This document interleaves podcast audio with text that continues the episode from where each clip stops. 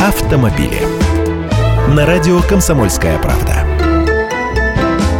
Здравствуйте, я Андрей Гречаник. Москвичи обогнали всех по долгам за автокредиты. Общий объем задолженности по стране достиг 60 миллиардов рублей. Задолженность за первое полугодие выросла на четверть, если сравнивать с тем же периодом прошлого года. Такие данные приводит агентство «Национальная служба взыскания». И ведь это происходит на фоне падения продаж автомобилей и снижения выдачи автокредитов на 10%.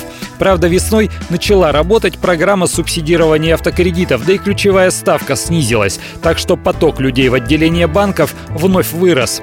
В Москве объем долгов по автокредитам в первом полугодии нынешнего года достиг 6,5 миллиарда рублей. Это почти на треть, на 32%, больше, чем в 2014 году. Долги жителей Московской области – это еще 6,2 миллиарда. Кстати, у автокредита мужское лицо. Доля должников мужчин 64%, хотя в других сферах кредитования соотношение мужчин и женщин среди должников 50 на 50.